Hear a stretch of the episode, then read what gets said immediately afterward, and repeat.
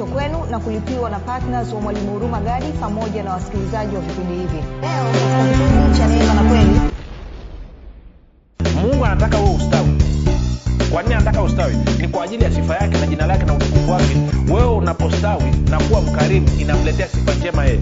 Wewe unapokuwa maskini umechoka umechapika kila siku upaomba haimletei sifa nzuri. Hakuna mzazi yeyote anayefurahia kuwa na watoto duni.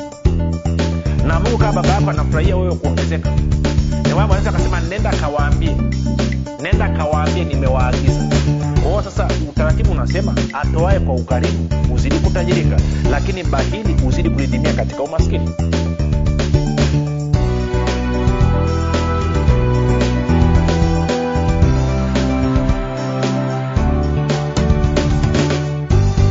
popote pale ulipo rafiki ninakukaribisha katika mafundisho ya kristo. Jina langu naitwa huruma gadi. Nafuraha kwamba umeweza kuungana nami kwa mara nyingine tena ili kuweza kusikiliza kile ambacho bwana wetu yesu kristo ametuandalia.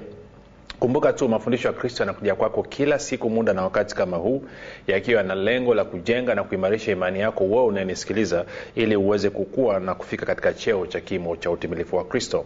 Kwa lugha nyingine ufike mahali uweze kufikiri kama kristo uweze kuzungumza kama kristo na uweze kutenda kama kristo kufikiri kwako rafiki kuna mchango wa moja kwa moja katika kuamini kwako. Ukifikiri vibaya utaamini vibaya. Ukifikiri vizuri utaamini vizuri.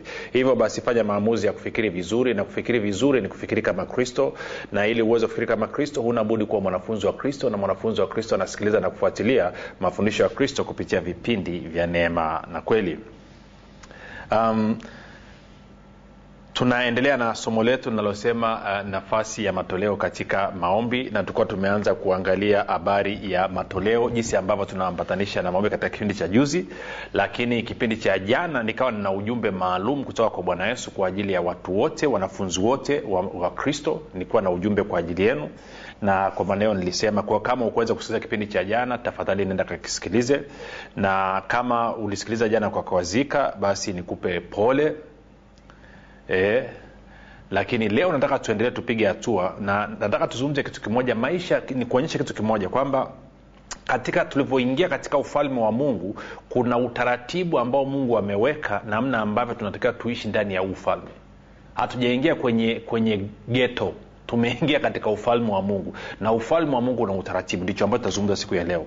Ni kukumbusha tu kama ukipenda pata mafundisho hayo kwa njia ya video basi tuna youtube chanel yetu inayokwenda kwa jina la mwalimu huruma gadi. Na kama ungependa kupata mafundisho hayo kwa njia ya sauti tunapatikana katika google podcast apple podcast na katika spotify. Nako pia tunapatikana kwa jina la mwalimu huruma gadi. Kama ungependa kupata mafundisho hayo kwa njia ya telegram ama whatsapp basi kuna grupu linaitwa mwanafunzi wa kristo na tuma ujumbe mfupi tusema niunge katika namba 7895242 nawe utaunganishwa.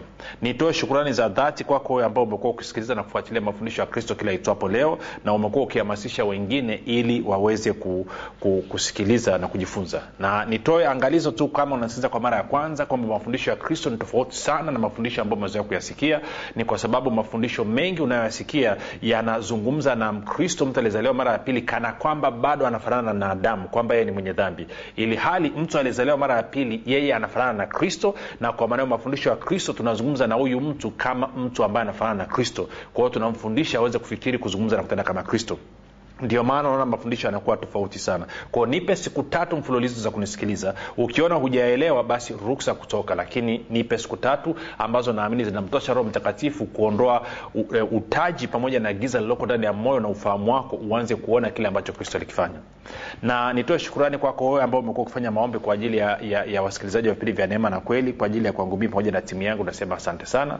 Na mwisho nitoe shukurani kwa ajili ya kwako wewe ambaye umekuwa ukichangia gharama za kupeleka injili kila mwezi. Nasema asante sana kwa upendo wako asante sana kwa ukarimu wako. Basi moja kwa moja tuendelee na somo letu sasa kumbuka e, tulikuwa tuna, tunaangalia kwamba nafasi ya matoleo katika katika maombi tulianza tulikuwa tuna awamu mbili. Awamu ya kwanza tulianza kwa kuangalia maombi yanafanyikaje. Na awamu ya pili tumeanza kuangalia okay, matoleo yanaingiaje katika maombi. Na nilizungumza hicho katika kipindi cha juzi kipindi cha jana nikakuletea ujumbe maalum ambao kristo alikuwa amenipa. Na, na leo nataka tuendelee. Na wasema ujumbe gani? Katafute meseji jana usikilize leo, leo nataka tupige hatua. Nataka nizungumze kitu hichi rafiki kwamba wewe ulipozaliwa mara ya pili mimi na wewe tulipozaliwa mara ya pili tumeama kutoka sehemu moja kwenda sehemu nyingine. Na hili ndio jambo ambalo wakristo wengi sana waelewi tuna nikakuonyeshe kwenye wakolosai mlango wa kwanza mstari wa 12 hadi wa 13 wakolosai mlango wa kwanza mstari wa 12 hadi wa 13 anasema hivi mkimshukuru baba aliyewastahilisha kupokea sehemu ya urithi wa watakatifu katika nuru naye yani baba ama mungu alituokoa kutoka katika nguvu za giza ama mamlaka ya shetani akatuhamisha na kutuingiza katika ufalme wa mwana wa pendo lake. Moja nikusomee 12 na 13 kwenye biblia habari njema usikia anavyosema. Biblia habari njema anasema hivi. Na kwa furaha mshukuruni baba aliyewawezesha nyinyi kuwa na sehemu yenu katika mambo yale aliyowawekea watu wake katika ufalme wa mwanga ama ufalme wa nuru. Anasema yeye alituokoa kutoka katika nguvu za giza nguvu ya giza akatuleta salama katika ufalme wa mwana wake mpenzi. Sikia kutoka katika biblia ya tafsiri ya neno. Anasema mkimshukuru baba ambaye amewastahilisha kushiriki katika urithi wa watakatifu katika ufalme wa nuru kwa maana ametuokoa kutoka ufalme wa giza na kutuingiza katika ufalme wa mwana wa pendo lake. Kwao tumehamishwa kutoka katika ufalme wa shetani tukaingizwa katika ufalme wa kristo ufalme wa yesu kristo ufalme wa mwana wa mungu. Kwao tumetoka kwenye ufalme mmoja tukaenda kwenye ufalme mwingine. Tumetoka chini ya serikali moja ya shetani tukaingizwa katika serikali ya yesu kristo. Sasa kitu ambacho nataka kusema ni kitu hichi kwamba baada ya mimi na wewe kuhamishwa kutolewa katika giza na kuingiza katika ufalme wa kristo ufalme wa mungu ufalme wa mwana wa, mungu maanaake ni kwamba kuna namna ambavyo tunatakiwa tuenende ndani ya huu ufalme mpya. Kwa sababu gani? Sheria na taratibu zilizoo katika ufalme wa shetani ni tofauti na sheria na taratibu zilizoo katika ufalme wa yesu kristo ama katika ufalme wa mungu. Kwa mfano kuna sheria zinazoongoza tanzania ni tofauti na sheria labda zinazoongoza nchi kama saudi arabia tunakwenda sawasawa si kwa sababu saudi arabia kwanza iko chini ya ni serikali ya kifalme lakini tanzania ni nchi ya jamhuri. Lakini pia sheria kuna baadhi ya sheria zinazo- zinazoongoza watu hapa tanzania ni tofauti na sheria zinazoongoza watu pale kenya ama pale uganda. Kila nchi kila taifa lina sheria zake na taratibu zake za namna ya kuishi kwao mimi na wewe tulivyozaliwa mara ya pili kwa lugha nyingine tulivyohamishwa kutoka katika ufalme wa giza wa shetani tukaingizwa katika ufalme wa mungu. Maanake baada ya kuingia ndani ya ufalme wa mungu tunatakiwa tujifunze namna ya kuishi. Tunatakiwa tufuate utaratibu wa namna ya kuishi ndani ya ufalme. Hatuwezi tukaishi kama vile ambavyo tunataka. Haiwezekani. Sijui kama wananyelea kitachokizungumza kwa sababu gani? Katika ufalme wa mungu kuna sheria zake kuna kanuni zake kuna taratibu zake. Na tukitaka kuishi basi na kupata yale yote ambayo tunastahili kuyapata stahiki zetu zote lazima tufuate utaratibu ambao mungu ameuweka. Na kwa bahati mbaya wakristo hawataki kufuata.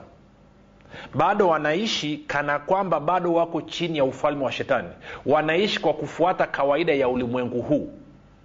Badala ya kuishi kwa kufuata kawaida ya ufalme wa mungu unavyosema ndio maana bwana yesu akasema tafuteni kwanza ufalme wa mungu na matakwa yake.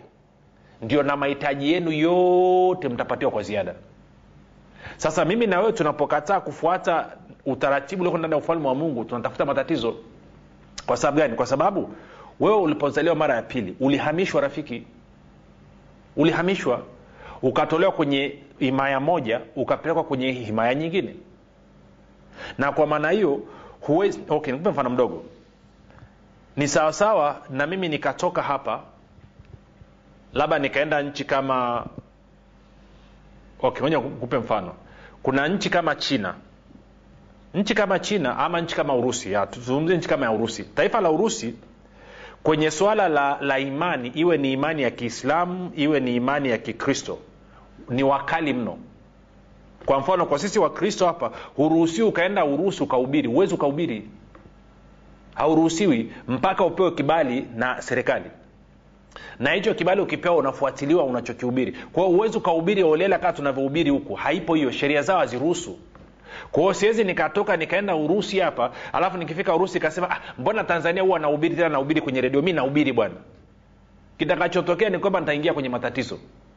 Kwao na wewe ulivyotoka kwenye himaya ya ibilisi ukaja kwenye himaya ya ufalme wa mungu kuna utaratibu ambao mungu ameweka. Na utaratibu mmojawapo ni kwamba ukiwa na shida yoyote hauruhusiwi kuwa na wasiwasi wa filipi 46 kila haja ulionayo unatakiwa uipeleke mbele za mungu katika maombi yakiambatana na shukrani tuko sawa?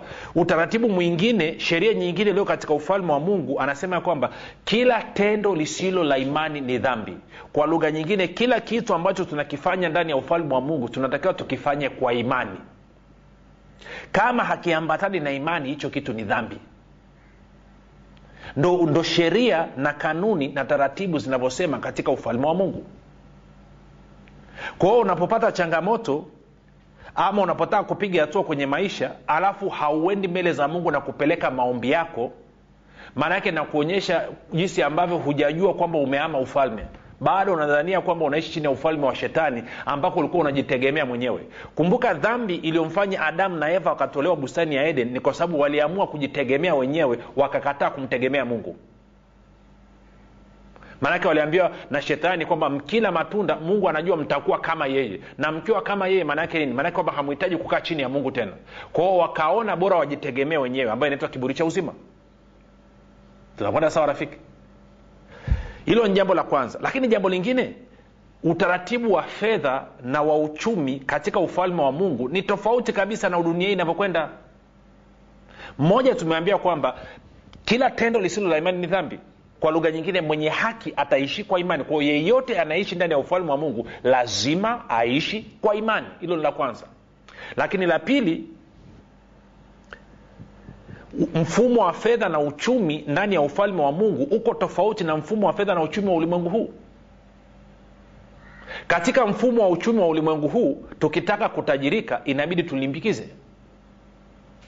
Ndo utaratibu unavyosema unafungua unakuwa una akiba benki unakuwa una akiba chini ya godoro unakuwa una akiba hapa unaanza kulimbikiza. Na katika kulimbikiza mali na kulimbikiza fedha na kulimbikiza vitu ndo unakuwa tajiri. Ndo utaratibu unavyosema. Lakini ufalme wa mungu uko tofauti kabisa. Tende nikakuonyeshe. Tende kwenye kwenye mithali. Mithali kumi na moja. Mithali kumi na moja mstari wa ishiri na nne sikia anavyosema mithali 11 mstari wa 24 anasema kuna atawanyae lakini huongezewa zaidi. Kuna azuiae isivyo haki lakini huelekea uhitaji. Sasa ngoja nikusomee kwenye bibilia ya neno na bibilia ya habari njema. Usikia anavyosema. Anasema kuna mtu atoae kwa ukarimu hata hivyo hupata zaidi. Mwingine huzuia lakini huwa masikini. Sasikia bibilia habari njema anavyosema. Anasema atoae kwa ukarimu huzidi kutajirika lakini bahili huzidi kudidimia katika umaskini. Kwa hiyo katika ufalme wa mungu tunapotoa ndipo tunapotajirika. Ninapozuia kutoa na didimia katika umaskini. Sijui kama unaelewa hicho kitu rafiki. Kwa hiyo sijui hata nikuelezeje. Ni haheri usingezaliwa mara ya pili kama hutaki kuishi kwa kufuata taratibu na kanuni za ufalme wa mungu. Ni haheri ungebakia duniani lakini bahati yako mbaya ni kwamba umezaliwa mara ya pili. Na kwa kuwa umezaliwa mara ya pili unawajibika kuendesha maisha yako ya kila siku kwa kufuata utaratibu ambao mungu ameuweka. Na utaratibu mmojawapo ni kwamba mwenye haki ataishi kwa imani kwa kuwa kila tendo lisilo la imani ni dhambi lakini pia katika ufalme wa mungu tunatajirika unatajirikaje? Kwa kutoa. Maana yake nini? Maana yake ni kwamba wewe ulivyozaliwa mara ya pili umezaliwa umebarikiwa kwa baraka zote za rohoni na tena yesu alikuwa maskini ili wewe tajiri. Kwa hiyo wewe ni tajiri. Lakini utajiri huo uko rohoni. Na utajiri huo tunauhitaji katika damu na nyama. Fedha iliyoko rohoni hawezi kukusaidia sana rafiki. Kununua sukari nenda dukani kwa mangi alafu mwambie mi ni tajiri sana. Alafu anakwambia sukari kilo kumi ni shilingi fulani. Alafu naambia hii hela iko rohoni. Ngoja, nikulipe rohoni. Si roho yako inaweza kapokea hela hamnaga hiyo kitu. Anataka kuona cash my friend. Sasa ili huo utajiri ulioko rohoni uje katika damu na nyama anafanya nini? Anakuelezea. Anasema atoae kwa ukarimu huzidi kutajirika lakini bahili huzidi kudidimia katika umaskini huu ni utaratibu ambao mungu ameweka. Kwao sio tu kwamba unapeleka maombi mbele zake lakini pia ni katika kutoa ndio utazidi kutajirika. Na utakapozuia usitoe kwa sababu ya hofu kwamba unaona hauna kwa sababu ya uchoyo kwa sababu ya ubinafsi kwa sababu ya ubahili then unazidi kudadimia katika umaskini. Sasa kama huu ndio ukweli rafiki moja niisome tena. Anasema atoae kwa ukarimu huzidi kutajirika lakini bahili huzidi kudidimia katika umaskini Un, ukiangalia watu waliookoka unadhania wako upande upe wa shilingi? Ni watu walio wakarimu ambao wanazidi kutajirika ama ni watu walio wabahili ambao wanazidi kudidimia katika umaskini? Tunafahamu kwa asilimia kubwa watu wengi waliookoka wako kwenye umaskini uliopindukia. Kwa nini wako kwenye umaskini uliopindukia? Je wako kwenye umaskini kwa sababu mungu ambaye ni baba yao ni mchoyo je wako kwenye umaskini kwa sababu ufalme wa mungu ambao wameingia ndani mwake ufalme huu hauna kitu? Jibu unafahamu? Hapana. Wako kwenye umasikini kwa sababu ya ubahili. Wako kwenye umaskini kwa sababu ya uchoyo. Wangetambua ukweli kwamba ufalme wa mungu watu wanaongezeka kwa kutoa wangefanya maamuzi ya kuishi sawasawa na ufalme wa mungu unavyosema. Wasingeng'ang'ania matakwa yao wenyewe. Kumbuka bwana yesu alivyosema msijisumbue basi mkisema tule nini tunywe nini tuvae nini. Mambo hayo yote huangaikiwa na watu wasiomjua mungu. Bali baba yenu wa mbinguni anajua kwamba mnahitaji vitu hivyo vyote. Utafuteni kwanza ufalme wa mungu na haki yake na hayo mengine yote mtazidishiwa. Kwenye bibilia habari njema anasema bali shughulikeni kwanza na ufalme wa mungu na matakwa yake na hayo mengine. Mtazidishiwa. Na matakwa ndani ya ufalme wa mungu mafrend ni kwamba tunaongezeka kwa kutoa mfumo wa duniani tunaongezeka kwa kulimbikiza. Na bahati mbaya wewe hauishi katika ulimwengu. Bwana yesu anasema ninyi mko katika ulimwengu lakini sio sehemu ya ulimwengu. Siku wewe ulivyozaliwa mara ya pili uliama mfumo wa uchumi ukaamia katika mfumo wa ufalme wa mungu. Kwa hiyo huwezi ukaishi unavyotaka rafiki ni impossible. Ndio maana unaona wakristo wengi mmechapika wakristo wengi mna matatizo. Kila siku mnaona hamna hela hamna hela hamna hela hela haitoshi hela haitoshi. Hela haitoshi kwa sababu huishi kwa, kwa sawasawa na kanuni za ufalme wa mungu zinavyosema. Ufalme wa mungu anasema kwamba atoae kwa ukarimu huzidi kutajirika. Lakini bahili huzidi kudidimia katika umaskini. Kaza nikuulize swali. Wewe umeokoka umezaliwa mara ya pili kwa mfano. Unafanya kazi labda tuchukulie kazi kima wa kima cha chini. Unalipwa shilingi laki mbili au laki tatu. Tuchukulie tu shilingi laki mbili kila mwezi.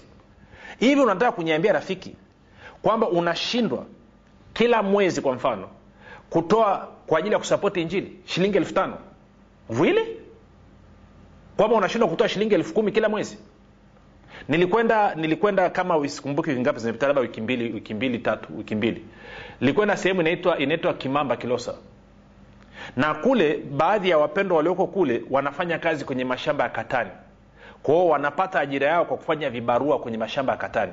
Na nakumbuka nilisimama kanisani nikauliza nikasema nani tangu mwaka huu umeanza hajashika shilingi elfu kumi moja noti moja elfu kumi vilioshikana wote wakacheka wakasema tumeshika zaidi. Nikasema okay. Ulivyokamata noti ya shilingi elfu kumi kwa nini ukutoa kwa mungu? Anasema ilikuwa haitoshi. Nikasema good nikuulize swali.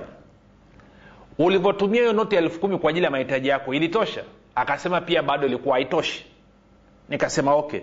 Vipi kama kwenye hiyo shilingi elfu kumi ungekata hapo nusu elfu tano ukaitoa kwa mungu ukamwaminia mungu ili uongezeke? So, anasema atoae kwa ukarimu huzidi kutajirika lakini bahili huzidi kudidimia katika umaskini wake. Vipi kama ungechukua katika hiyo elfu kumi ukatoa elfu tano kwa mungu alafu elfu tano ukatumia katika mahitaji yako. Bado elfu tano isingetosha kama vile ambavyo elfu kumi yakutosha lakini tofauti ingekuwa ni kwamba safari hii kuna elfu tano ambao umeitoa na kwa maana unatarajia, kitu kuingia kutoka nje.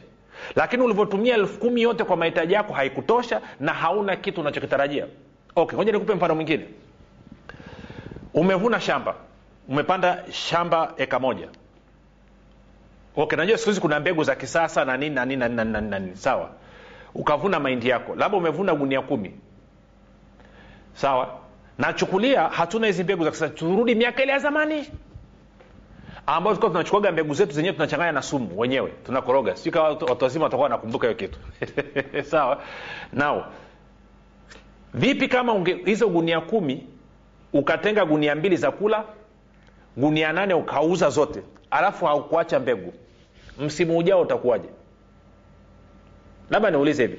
Mkulima anayevuna alafu akala mbegu zake zote ama akala yale mahindi yote aliyovuna kwa edha kwa kuuza akatumia hakuacha mbegu ni mkulima wa namna gani?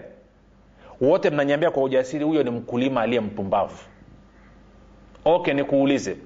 Mkristo aliyezaliwa mara ya pili ambayo yuko ndani ya ufalme wa mungu ambako utaratibu wa ufalme wa mungu watu wanatajirika kwa kutoa kwa kuwa wakarimu na wanadidimia katika umaskini kwa kuwa mabahili ambaye anapata fedha na hatoi hata shilingi kwa mungu kwenye ufalme wa mungu. Huyo ni mkristo namna gani? Tunafahamu ni mkristo aliye mpumbavu. Sasa naomba nikuulize wewe unanisikiliza. Wewe ni mkristo wa namna gani? Wengine wanasema mwalimu huwa tunatoa. Okay, unatoa wapi? Maana kama unatoa sehemu ambao anafundisha wengine torati na paulo anasema kwenye wagalatia mlango wa kwanza mstari ule wa, wa, wa, wa, ukianza wa, wa sita mpaka wa tisa anasema nawaambia mtu yeyote akija akawafundisha injili nyingine isipokuwa hii injili ya kristo neema na alaaniwe. Kwa kama unapeleka sehemu wanafundisha torati maana yake ni kwamba unapeleka sehemu yenye laana. Kwao unavuna nini? Uvuni kitu. Kwa sababu gani? Umepeleka kwenye laana. Kwa hiyo wewe unasikiliza kila siku mafundisho utaratibu wa ufalme wa mungu anasema mmoja unatakiwa uishi kwa imani. Na mbili katika ufalme wake watu wanaongezeka wanatajirika kwa kutoa na wanadidimia katika umaskini kwa kuwa mabahili. Wewe uko kambi ipi? Jana nilikuambia alichokisema bwana yesu alisema waambie wanafunzi wa kristo wote waanze kutoa kila mmoja wao aanze kutoa na kusapoti injili kwa njia ya redio. Ni agizo. Kwa nini bwana yesu anaamua kutoa agizo? Anatoa agizo kwa sababu anakupenda rafiki kwenye agano la kale mungu alikuwa anatumia torati sheria sio kwa sababu alikuwa anawachukia watu. Alikuwa hawa watu ni wagumu kuelewa wana vichwa vigumu. Kwa hiyo ikabidi awabamize na torati awabane na torati kwa manufaa yao. Si ukisoma galatia nne anasema sheria inatumika kwa mtoto mdogo mtu ambaye hajakuwa bado. Kwa hiyo wakati mwingine watumishi wanalazimika sijui kama ni wote wanafanya lakini mungu analazimika kutubana na sheria kwa sababu tumekataa kukua. Mungu anataka wewe ustawi kwa nini anataka ustawi? Ni kwa ajili ya sifa yake na jina lake na utukufu wake. Wewe unapostawi na kuwa mkarimu inamletea sifa njema yeye. Wewe unapokuwa maskini umechoka umechapika kila siku ombaomba haimletei sifa nzuri. Hakuna mzazi yeyote anayefurahia kuwa na watoto duni. Na mungu kama baba yako anafurahia wewe kuongezeka. Niwanaweza akasema nenda kawaambie. Nenda kawaambie nimewaagiza kwa hiyo sasa utaratibu unasema atoae kwa ukarimu huzidi kutajirika lakini bahili huzidi kudidimia katika umaskini. Kwa hiyo natarajia rafiki wewe unayenisikiliza wewe una akili timamu wewe sio bahili wewe ni mkarimu fanya maamuzi. Na nilikuambia kitu alichokisema jana. Akasema waambie watu wote ambao wanasema hawana ya kutoa ni waongo. Kwa sababu mimi ndiye nayetenda kazi ndani yao. Kutaka kwao na kutenda kwao kwa ajili ya kusudi langu lililo jema. Mtu atakayeamua kwamba mwezi huu nitatoa anasema mimi yesu kristo mwana wa mungu niliye hai nitampa fedha ya kutoa. Kwa hiyo rafiki una excuse. Huna samahani tuko sawasawa nakueleza kama mwalimu wako umenisikiliza kwa muda mrefu sana. Hatujawai kubanana kwenye ile eneo lakini imetosha. Imetosha kuona wakristo amechapika wewe unawajibika na mimi nawajibika. Swali ni moja tunakuacha nalo. Wewe je ni mkarimu ama wewe ni bahili? Na uwezi ukatoka kwenye mapungufu ulionao mpaka utakapoanza kuchukua hatua. Mimi nitakushauri kama mwalimu wako kama rafiki yako kama uwezi anza na elfu tano elfu kumi. Start somewhere. Wote tulianzia somewhere. Mimi hela yangu ya kwanza naanza kutoa mwaka elfu mbili na tisa ilikuwa ni shilingi mia tano jero mia tano ya noti naikumbuka mpaka kesho. Na tulimsaidia dada mmoja anaitwa lydia nauli ya kutoka savei kwenda kimara shilingi mia tano mwaka elfu mbili na tisa. Na tulishangilia hujawahi kuona lakini kuna wengine mnanisikiliza hapa. Kwenu kutoa shi, mna, mna, kila siku kila mwezi mnanunua suruali mpya unanunua viatu vipya lipstiki mpya maskara mpya kila mwezi. Yaani kwenu kutoa shilingi elfu thelathini elfu arobaini elfu hamsini wala haikusumbui wala isingepunguza chochote katika maisha yako. Lakini bahati mbaya tu ni kwamba roho ya ubaili imekushika. Kiasi kwamba ukitoa kama hujatoa kwa ajili ya kujihudumia wewe mwenyewe ukatoa kwa ajili ya mwingine inakuuma kweli. Sasa pendo la kristo liko wapi hapo? Kwa hiyo bwana yesu ametoa agizo. Ntaweka ombi ukiingia kwa wale mlio kwenye mtandao kwa maana ya kwenye magrupu ya whatsapp na telegram. Nimeweka sampo ya ombi namna ya kuchanganya ombi na matoleo kwa hiyo nimekutengenezea ombi mwongozo vizuri tu. Utautumia huo katika kutatua changamoto zako na unaweza ukabadilisha hilo ombi kadri upendavyo kadri unavyoona ilivyo vyema. Una sisi kwenye redio tunakuaje ukitaka sema tutakutumia. Lakini nimeweka hilo ombi nimelitia eh, nenda katumia usampo lakini nikuache na hili. Wewe ni mkarimu au wewe ni bahili kama wewe ni mkarimu jua unazidi kutajirika kama wewe ni bahili jua unazidi kudidimia? Uamuzi ni wakwako unafikiri kama nani? Unafikiri kama tajiri? Unafikiri kama maskini? Aonavyo mtu nafsini mwake ndivyo alivyo. Sijua rafiki nachokizungumza unanyelewa vizuri rafiki? Na unajua roho wa mungu anazungumza na wewe.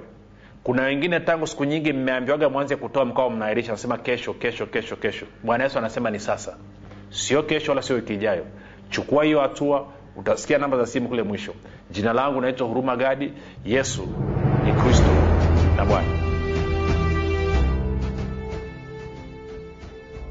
mwalimu hurumagadi anapenda kuwashukuru wanafunzi wote wa kristo waliotii sauti ya mungu na kufanya maamuzi ya kuwa patna wa vipindi vya neema na kweli kwa njia ya redio. Kama hujafanya maamuzi ya kuwa patna wa vipindi vya neema na kweli haujachelewa bado. Kwani mungu amefungua mlango mwingine kwa mwalimu huruma gadi ewe mwanafunzi wa kristo amua leo kumuunga mkono mwalimu huruma gadi katika kuhakikisha vipindi vya neema na kweli vinawafikia watu wengi zaidi kwa kutuma sadaka yako ya upendo ya kiasi chochote kupitia namba empesa 764 5242 ama airtelmane 7895242 ama tigo pesa 6735242 nitarudia mpesa namba 7645242 airtelmane namba 7895242 tigo pesa namba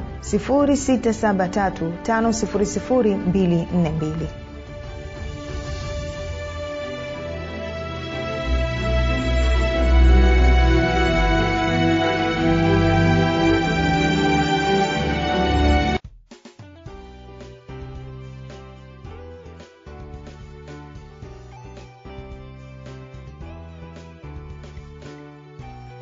umekuwa ukisikiliza kipindi cha neema na kweli kutoka kwa mwalimu huruma gadi. Kama una ushuhuda au maswali kutokana na kipindi cha leo tuandikie message ama tupigie simu namba 7645242 au 6735242 au 7895242 nitarudia.